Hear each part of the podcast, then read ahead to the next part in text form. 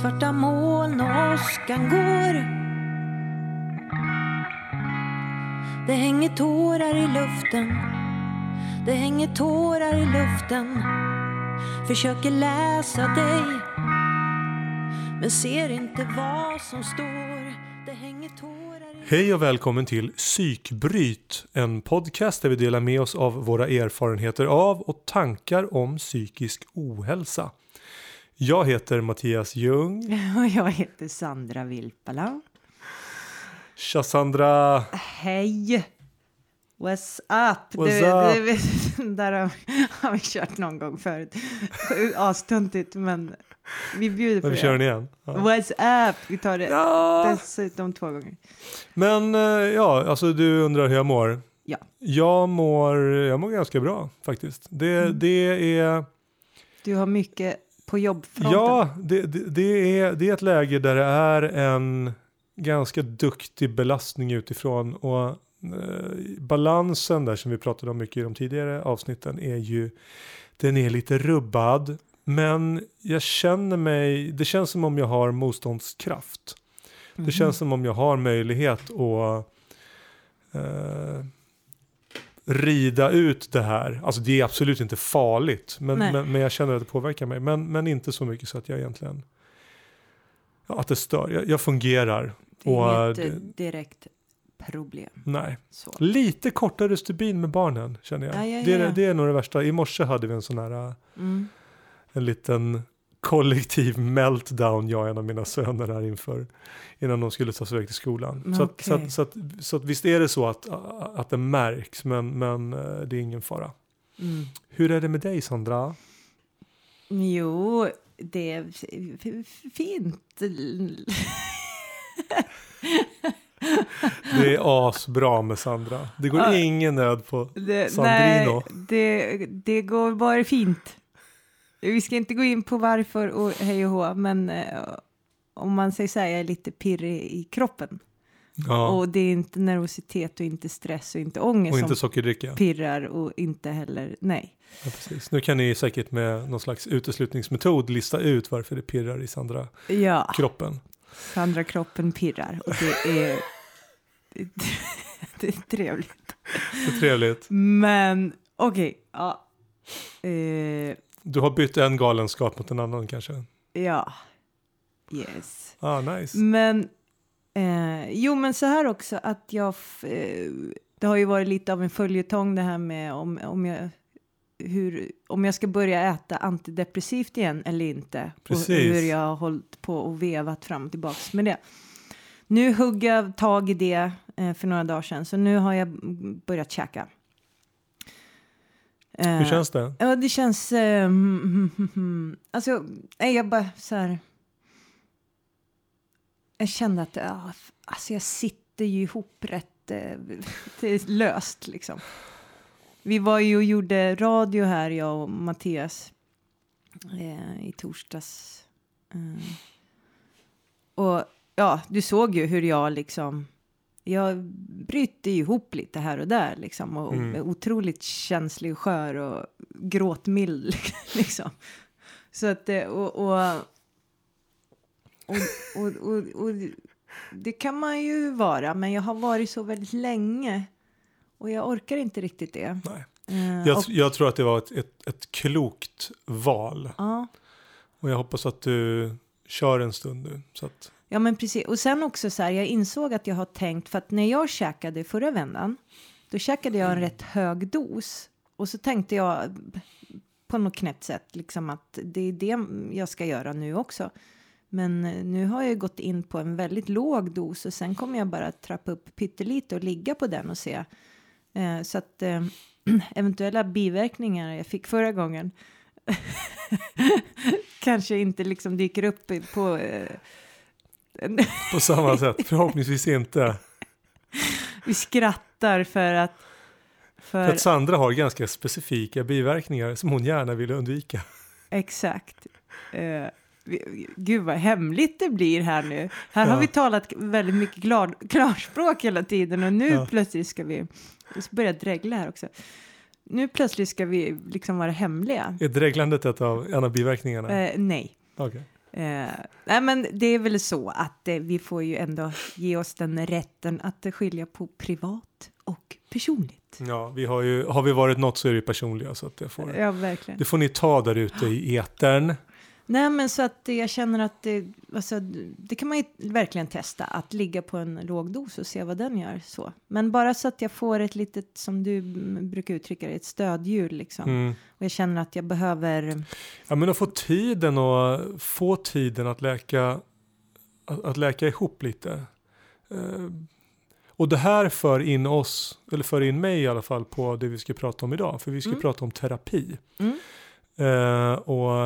Jag tror att vi kommer komma tillbaka till medicin, eller jag planerar att vi kommer komma tillbaka till medicin lite senare i pratet, för att, ja. Så det är ju dagens prat då, helt enkelt, våra erfarenheter och tankar om terapi. Och jag har ju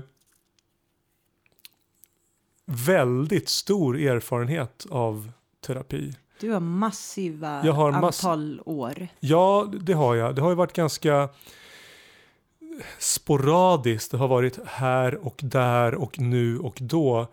När var första gången då som du... Första gången, ja men det var ju... Nu kommer testet. Är du en trogen psykbrytlyssnare eller inte?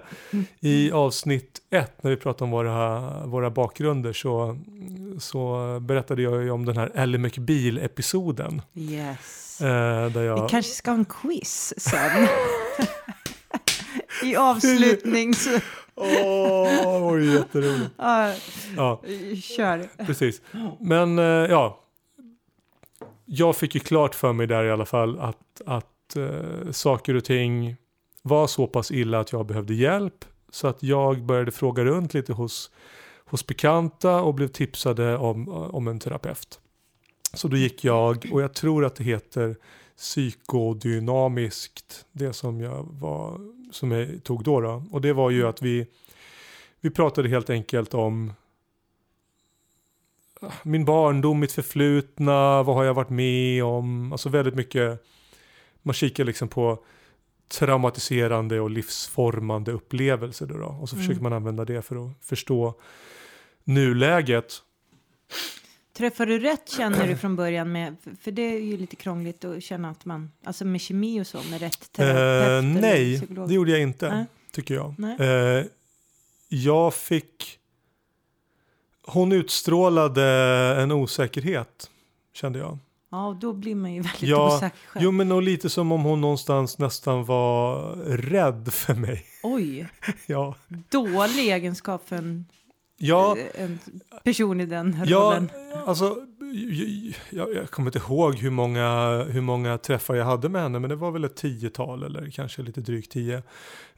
Och... Om jag hade stött på den här människan senare i min karriär så hade jag kanske bytt ut henne, men det gjorde jag inte. Du har ju inget att jämföra med. Det är precis. Knöligt det där. Och jag tyckte väl att det någonstans gav någonting också. Och det var väl en anledning att hålla fast vid det. Att jag kände att jag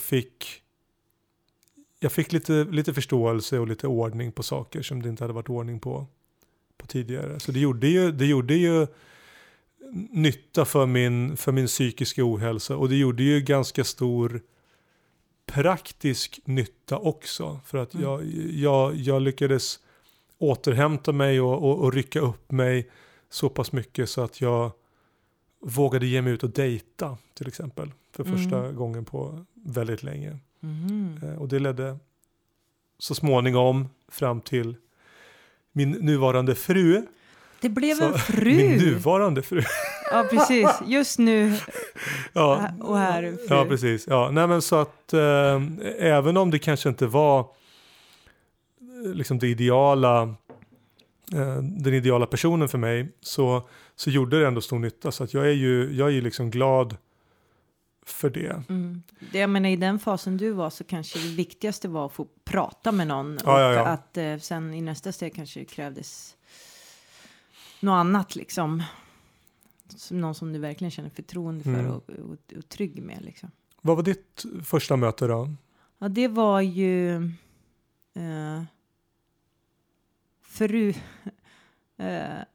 Alltså jag har ett helt absurt minne av, men det går ju inte att räkna in, tänker jag. Men jag känner att jag ändå vill dra det. Ett absurt minne av en kurator på skolan. Och känslan var att, ja, men som att hon typ, antingen hade hon en icke-existerande utbildning, eller så hade hon liksom ganska nyss fräsch, nyss utstigen från utbildning och liksom ambitiös och sådär. Och ja, då var det skitsamma. Så här. Hon ställde väldigt skumma frågor. Vi satt i en ring. Det var jag och några andra personer som jag inte behöver berätta vilka de var. Men så det var en gruppterapi? Grupp, ja, med familjemedlemmar. Och så sa hon liksom så här. Det här var, hon använde en mening. Hon bytte bara ut namnen. Sandra, hur tror du att mamma mår nu? Det var liksom vad det gick ut på. Så den där frågan liksom gick runt. Ja, det var mycket märkligt. Men ja, det var det enda då. Sen var det inte förrän... ja, det kan man ju också säga. Har du varit en trogen psykbrytlyssnare? Jag berättade också i episod 1 om... vi pratade om när man liksom för första gången förstod att det inte står så bra till i skallen. Jag fick ju ett riktigt panikångestattack mitt på stan och hamnade på Sankt-Görans psykakut. Och då är det så att då, och jag hoppas att det är så nu också, att de plockar upp folk som just har kommit in med panikångest, för att panikångest är ju... klassas ju inte som en sjukdom förrän man börjar liksom... det vanliga, det som kan hända då, är ju att man börjar isolera sig och undvika en massa saker av rädsla för att få en attack liksom. Så att det, när det händer, som det räknas, vad jag förstår, som en sjukdom. Men innan dess så ja, då fick jag i alla fall gå i 4 ångestsamtal med en psykolog då. Och redan date 2 så sa hon så här att oj, jag snappar upp en väldig massa ilska från dig. Jag tror att för vi satt ju och pratade om ångest och liksom panikångest och liksom. Så då blev det att vi kom in på min liksom historia och min bakgrund då. Så då skickade hon en remiss till terapi. Och tyvärr just där och då så fanns det liksom ingen plats för en sån enskild terapi, utan jag hamnade i en gruppterapi, en bildterapi. Och det tog ju ganska lång tid innan jag fick den där platsen, så att då hade jag börjat, ja, vi åker ju på våran berg- och dalbana, så då hade jag, när jag väl fick platsen och skulle börja den terapin, då var jag liksom uppe på toppen.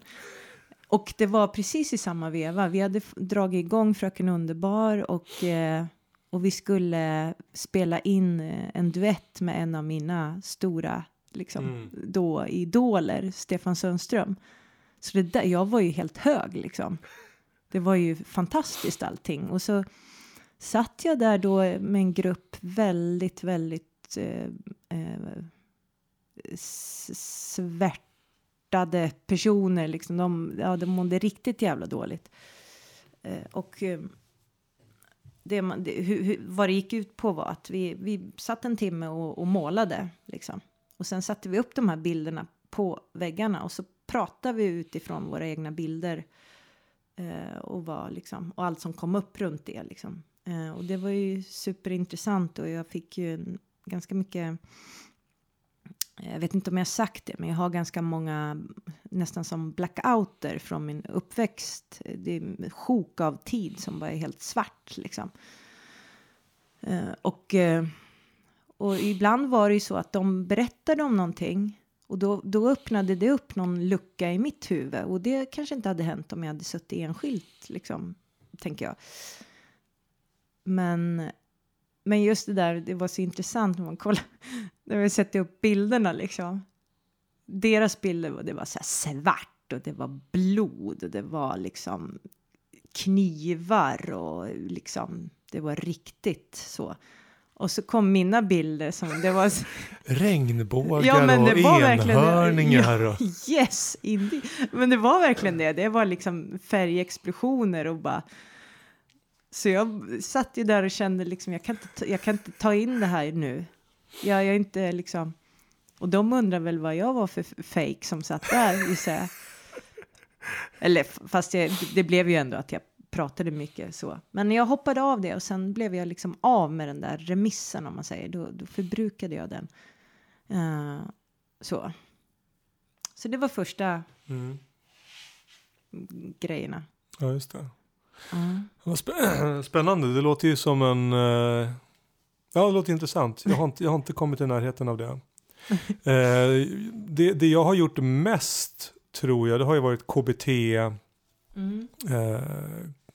KBT-terapi. Och det har ju varit efter eller i samband med mina sjukskrivningar. För då har jag ju varit deprimerad och haft utmattningsdepressioner och så. Så då har jag liksom fått hjälp och blivit, ja, fått KBT-terapi. Och det är bra, tycker jag. Alltså jag tycker att, alltså mina minnen av den första perioden när jag var då riktigt deprimerad, så var ju det att KBT:n kunde hjälpa mig att väldigt snabbt häva depressionen. Alltså chockerande effektivt var det. Aha. Så det var otroligt positivt. Och sen så har jag ju fått, alltså man har ju en massa inkörda hjulspår i hjärnan. Man har tankemönster som man faller in i. En del av dem säkert positiva, men också, i mitt fall, ganska många negativa. Man brukar ju prata om liksom den här automatiska motorvägen man har på. Ja. Man liksom bara åker på den och utan att kanske reflektera överhuvudtaget. Det är bara, och på den åker alla tankar som ju leder till känslor och beteende liksom. Jo, men visst. Och där känner jag ju att bara att få förklarat för sig att det är så hjärnan fungerar gör ju att man tänker annorlunda om hur man tänker. Och det är ju ett bra första steg. Ja. Och sen att få verktygen för att kunna häva några av de här snedtänken. Det är ju oerhört värdefullt. Och jag känner ju att jag har fått lära mig tekniker där som jag kan använda än idag.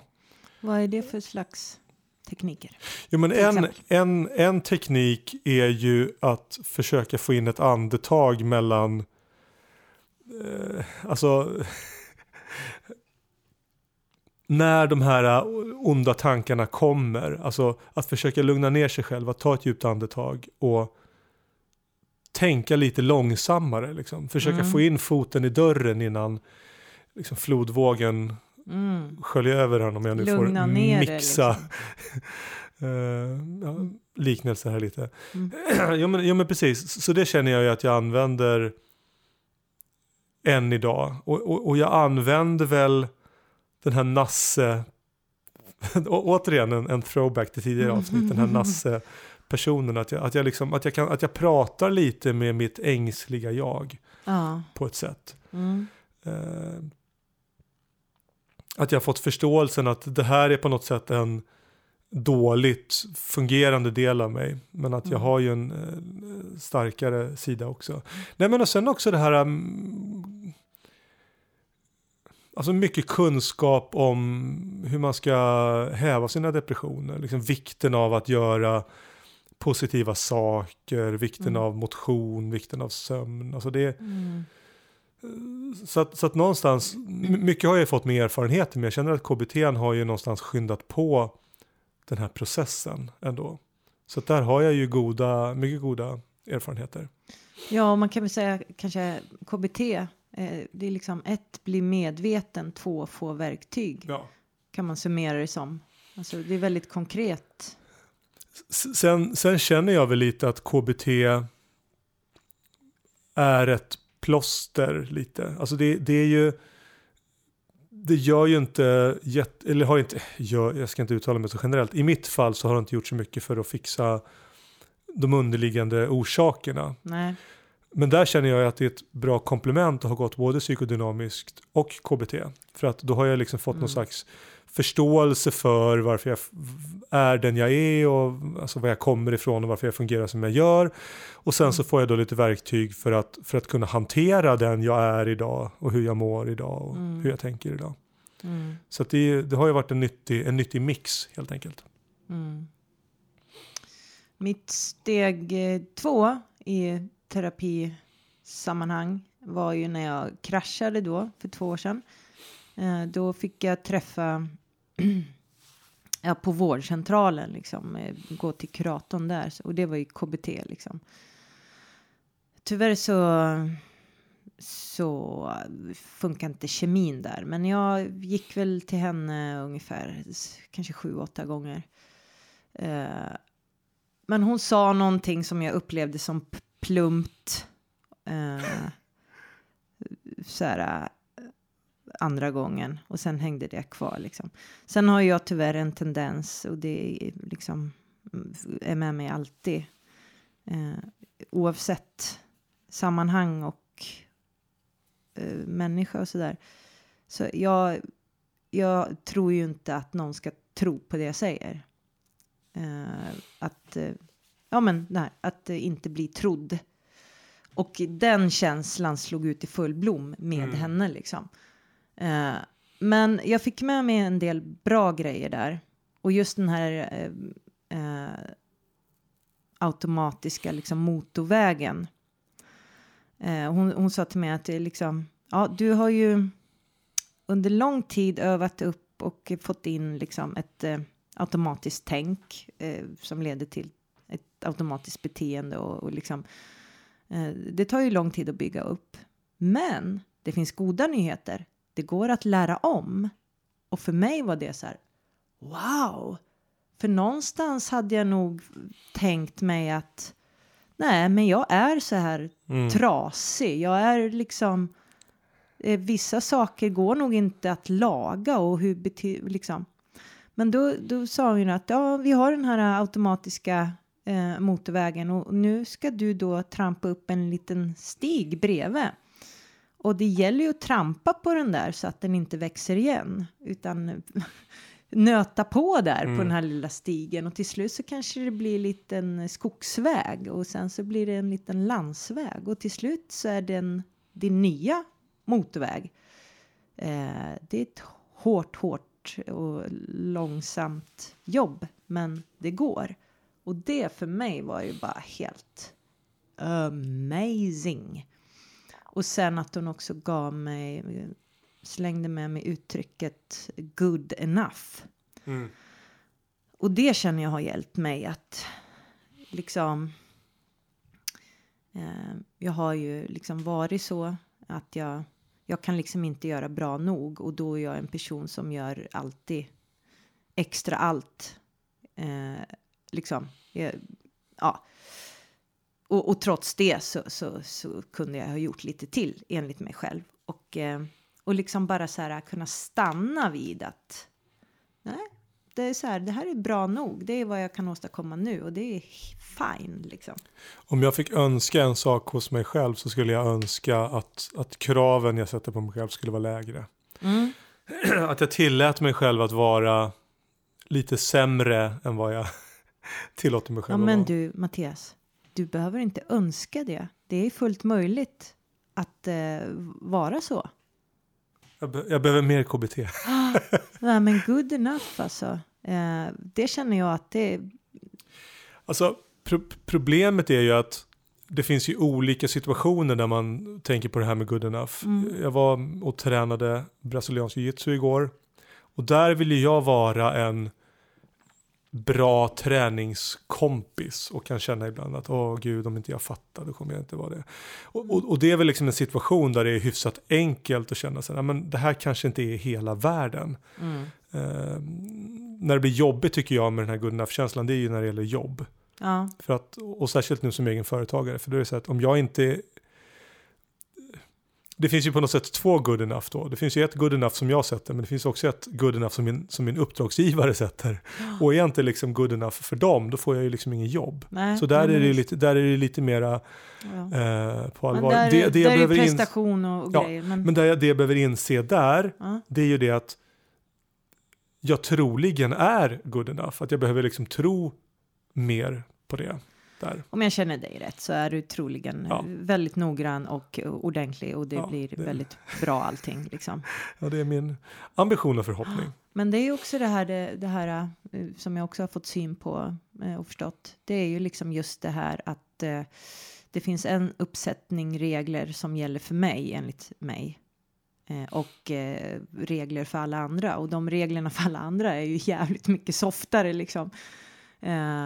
Att då kan jag säga, jag har full förståelse att men det, så kan det gå. Det händer alla och det är mänskligt. Medan jag får inte misslyckas. Och jättevanligt. Ja, men eller hur? Och det, och där fick jag också med mig en jättebra grej från hon KBT. Fan, hon var nog rätt bra ändå. Jag tänker efter. Det var nog, jag fick en hang-up liksom. Tror jag. Men skit i det. Men det hon sa, att när du pratar med dig själv, alltså så, allt det där man säger till sig och skäller på sig och allt vad man gör. Och du upplever att någonting har hänt och du upplever att du misslyckades eller vad det nu är. Hur skulle du, om ditt barn hade gjort något liknande och så, hur skulle du prata med henne? Vad skulle du säga till henne? Du skulle säga att men sånt händer och det är okej. Liksom. Det är ingen fara. Så. Precis så ska du prata till dig själv. Liksom. Så det är ju så här. Okej, vad skulle jag säga till mitt barn? Det blir så konkret. Vara schysstare och uppmuntrande mot sig själv. Ja. Och där känner jag att, jag nämnde inledningsvis att jag har en liten... Jag är på 90%, inte på 100%. Och förutom det här som hände i morse då med barnen. En sak som händer också är att jag pratar elakare med mig själv. Ja, men det har du berättat om. Ja, precis. Så det finns tecken här. Nu är du där igen och hugger. Alltså det är inte fruktansvärt, men det är definitivt värre än vad det skulle kunna vara. Mm. Ja, det är ganska roligt också hur jag gjorde slut med min kurator. Först så började jag lite sådär ställa in. Jag började ställa in möten. Och sen så tänkte jag såhär, nej. Och så tänkte jag, kanske jag måste ringa och prata med henne. Men jag har ju liksom en telefonfobi. Jag tycker att det är jättejobb, och framförallt då liksom. Ibland kan det vara jobbigt att ringa upp kompisar, fast jag vet att det inte alls är jobbigt. Men det är bara själva... Hur känner du att prata in i en mikrofon en timme i taget? Ja, det är nog helt annat. Det är skumt. Men i alla fall. Så då tänkte jag skriver ett brev. Så jag skrev ett handskrivet brev där jag förklarade för henne att tack så mycket för det du har gjort. Alltså att du, det har varit värdefullt, men jag känner att jag vill inte gå vidare med dig. Och så berättade jag om liksom att det här med att jag har ett stort problem med att känna att jag inte blir trodd, och det har liksom varit väldigt påtagligt under våra samtal.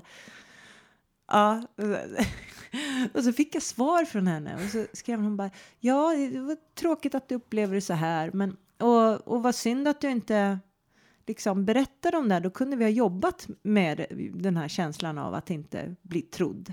Jag bara, just det. Det där är ju så...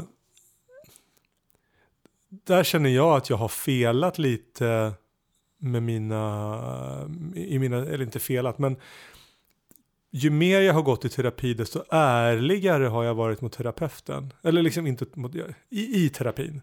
Mm. Det känns som om jag i början kanske slätade över, mörkade lite, valde ut delar, trots att den här personen någonstans gör ju sitt jobb bättre ju mer hen vet.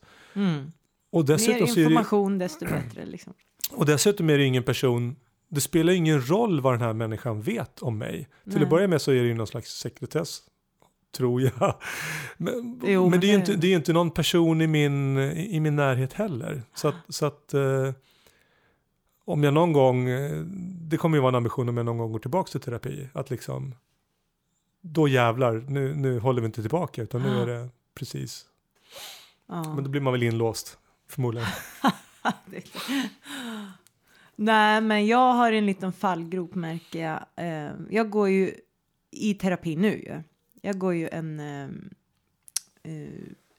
en traumaterapi på ångestmottagningen i Stockholm. Där jag då går igenom, eller jag vet inte vad vi gör egentligen. Jag hade någon slags, det är så svårt, jag hade någon föreställning om hur det här skulle gå till. Jag vet inte om jag trodde att jag skulle bli hypnotiserad och åka tillbaks till de här, jag vet inte fan. Men min idé var i alla fall att jag ville ta reda på vad som gömde sig i de här svarta liksom, hålen som jag har i mitt minne, i mitt bakgrund. Och så har det ju inte liksom blivit, utan vi har ju pratat om allt möjligt liksom, det som är nu mycket. Och så liksom gör man små dippar ner i vissa situationer liksom och sådär. Men jag har fått väldigt mycket insikt verkligen hittills. Så att ja, det är spännande. Det är väldigt spännande. Men det jag har märkt då, det jag började med, det var ju att jag hamnar lite lätt i att jag ska så här impa på min psykolog. Hur impar man på en psykolog? Ja, men att jag kör någon liksom tankebana och att liksom att hon då ska tycka att oj vad du har kommit långt. Wow, och det där har du tänkt ut alldeles själv. Men så duktigt av det. Liksom den. Ja. Och att jag liksom hamnar i den att jag... Ja, men... Jag vet inte. Det kanske främst handlar om att jag ska övertyga mig själv. Liksom om att jag har kommit en bit och så här. Vilket jag har. Det har jag absolut. Men det tar ju tid. Ja, absolut. Min nästa...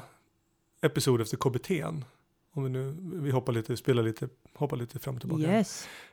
Det var någonting som hette psykosyntes och, och där blev jag tipsad av en före detta kollega och när jag har pratat med kompisar som är psykologer så rynkar de på näsan och säger att nah, men det här är ju liksom inte, det är inte evidensbaserat, det är liksom inte, det hänger ett diplom på väggen, men det är liksom inte samma typ av diplom som, ja.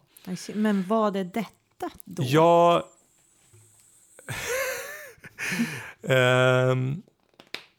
jag tycker någonstans att det var som ett möte mellan det psykodynamiska och KBT:n. Det känns som om det var lite av varje där. Att man både pratade om vad som hade hänt och hur det fungerade nu. Och tanken är väl att man ska se allting som en helhet. Och det är ju liksom fint. Sen fanns det fanns vissa delar av det som jag tyckte var flum. Och som jag liksom inte riktigt trodde på. Jag minns inte exakt vad det var nu. Men ja... vissa saker som den här mannen sa som gick lite emot min grundinställning om hur saker och ting fungerar. Men jag skulle ändå vilja hävda att det kanske är den terapin som har gett mig mest, alltså störst utveckling ändå på något sätt. Som har liksom gett mig mest omedelbar förbättring och... Hur då liksom? Nej men jag kände att jag att jag liksom konkret kunde, jag kände både att jag fick en förståelse, ytterligare djupare förståelse för, för min bakgrund. Jag fick ett sätt att hantera det, och jag fick också liksom verktyg att styra upp vissa saker som var akuta just då. Mm. Och jag tror egentligen inte att det var terapiformen, utan jag tror att det dels handlade om att jag var ärligare än någonsin, och sen så tror jag att det handlade om att kemin var amazing. Han var liksom helt rätt kille för mig. Mm. Och där någonstans tror jag är otroligt viktigt.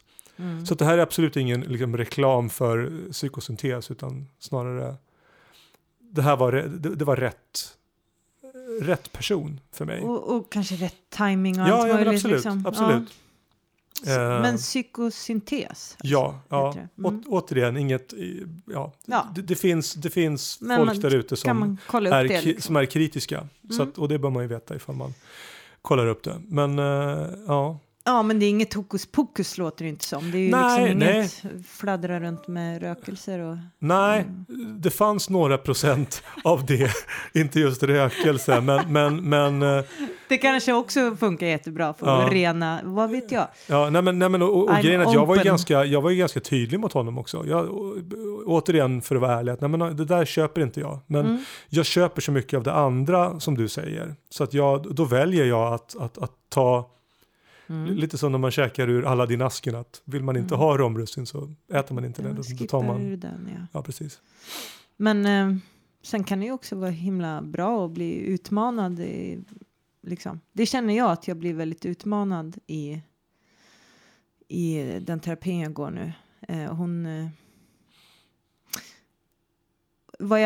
Ibland så förstår jag inte riktigt vad syftet är, vad vi gör. Varför ställer hon de här frågorna? Varför vill hon att jag ska prata om det här? Det har ju inget med liksom min barndom att göra. Men så faller ju myntet ner så här några dagar senare. Och jag tror att hon har varit så jävla klok, att hon har förstått att jag...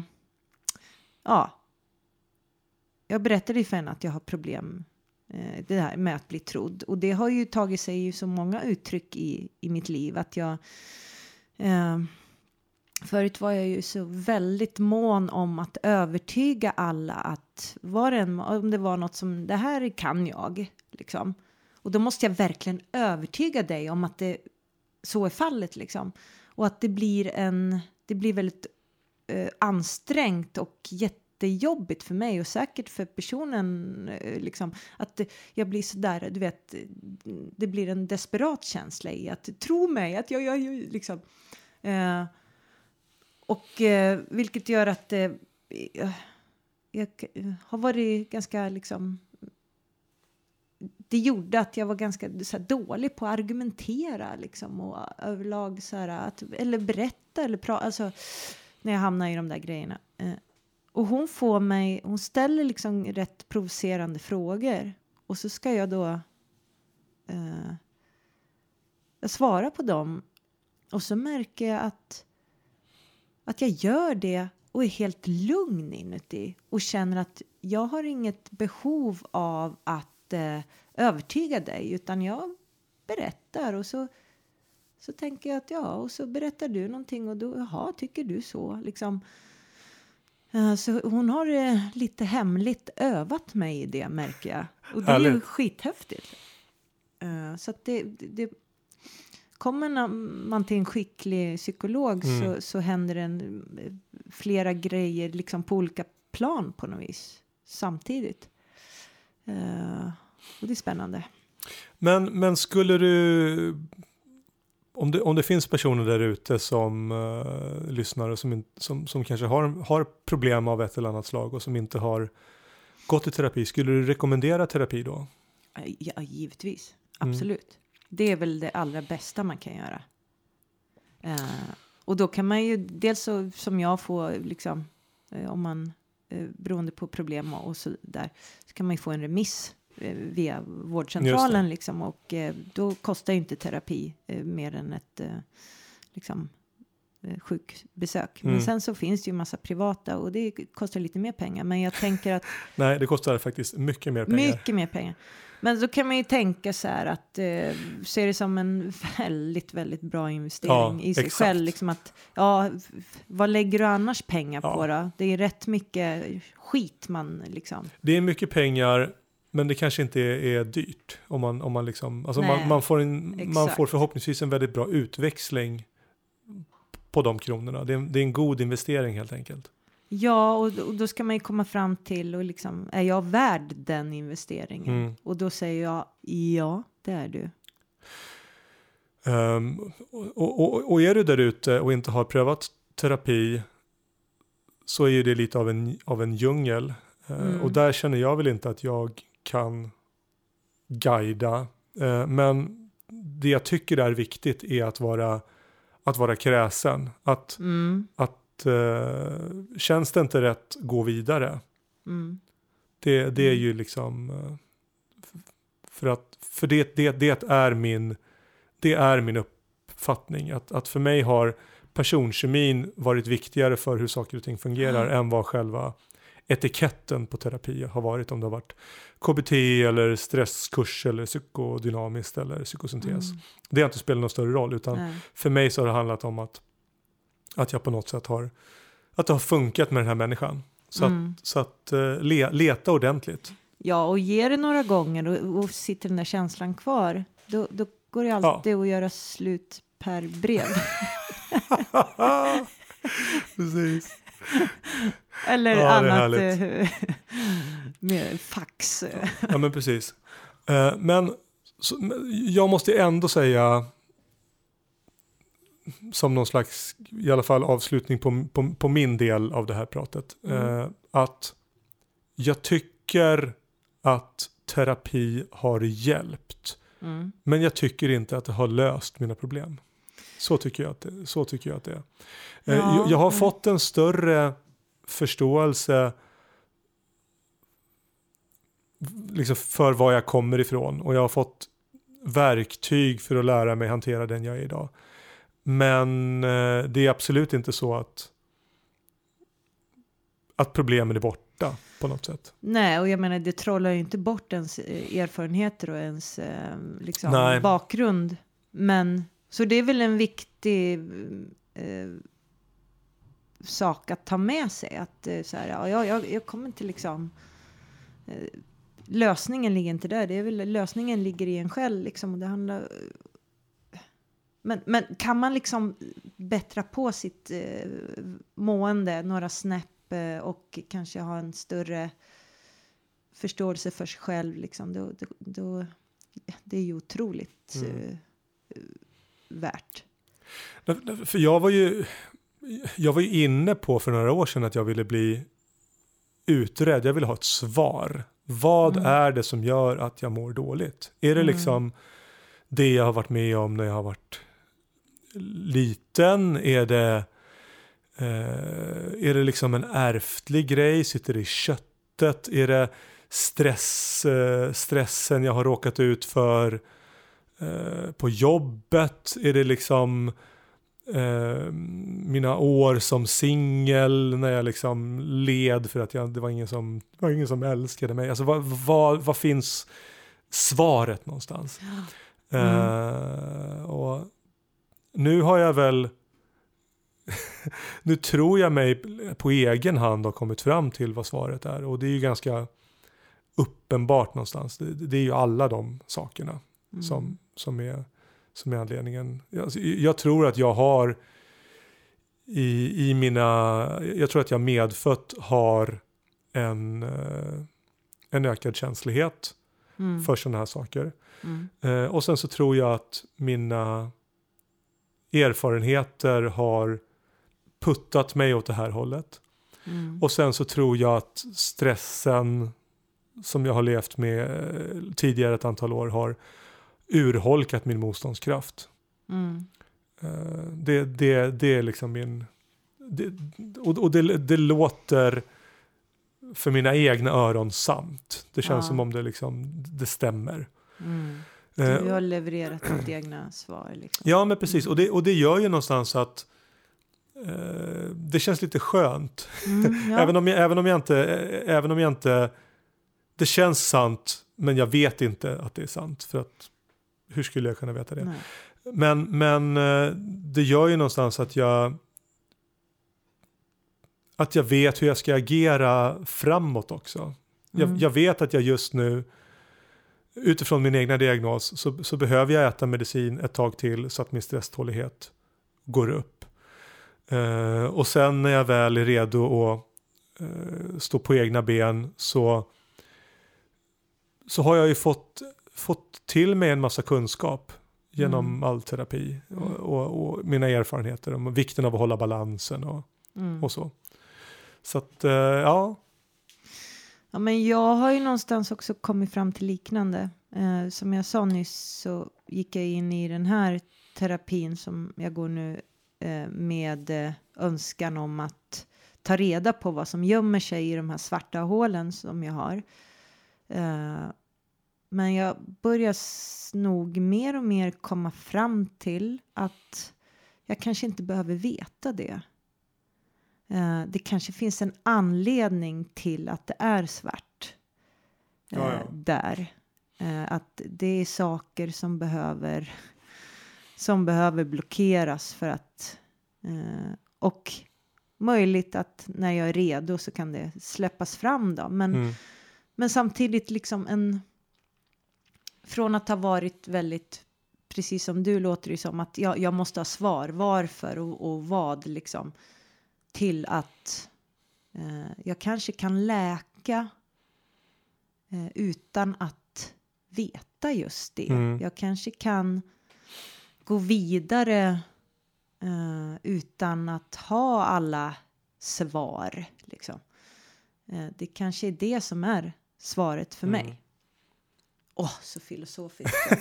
Nu känner jag att det är ju den här längtan att hitta knuten så att man kan knyta upp den och så att allting ska vara bra. Så den är ju lätt att förstå, den längtan. Men det är ju klart att ingenting är så enkelt. Alltså, vi är komplexa varelser med komplexa historier, och då kommer svaren vara komplexa och icke-kompletta. Och då får man agera det bästa man kan utifrån den informationen man har, helt enkelt. Ja, och över tid så landar ju vissa saker i en, och det som känns akut och jätteviktigt precis nu kanske inte känns så nästa vecka eller om 3 år. Liksom. Så att tiden är vår vän. Tiden och samtalet. Jo, det goda samtalet.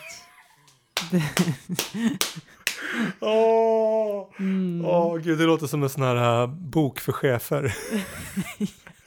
Det goda samtalet. Hur du pratar med dina underlydande. Ja, dina slavar. Ja, nej, men det kanske var terapi då. Fett alltså. Ja, jag tror att... Det här gjorde vi bra. Ja, det tycker jag vi gjorde. Nu klappade vi på oss själva. Ja, så ska vi göra. Mycket bra. Men Mattias, nästa avsnitt, då kör vi en liten avslutning för den här vändan. En säsongsavslutning. Ja, får vi se vad vi hittar på där. Vi kommer blicka framåt, vi kommer blicka bakåt. Och vi kommer blicka inåt. Herregud. Vilka tantar, underbart. Men ta hand om er där ute. Vi vet att ni finns. Så hörs vi nästa gång. Ja, det gör vi. Hej då. Hej. Det hänger tårar i luften.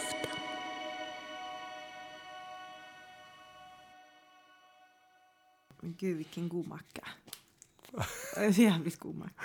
Ja, du var hungrig. Ja, men du vill ju gå ner lite också. Så att det...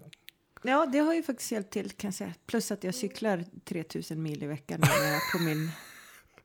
Men det är ju jättelångt. Ja, det är jättelångt. Nu kör vi igång.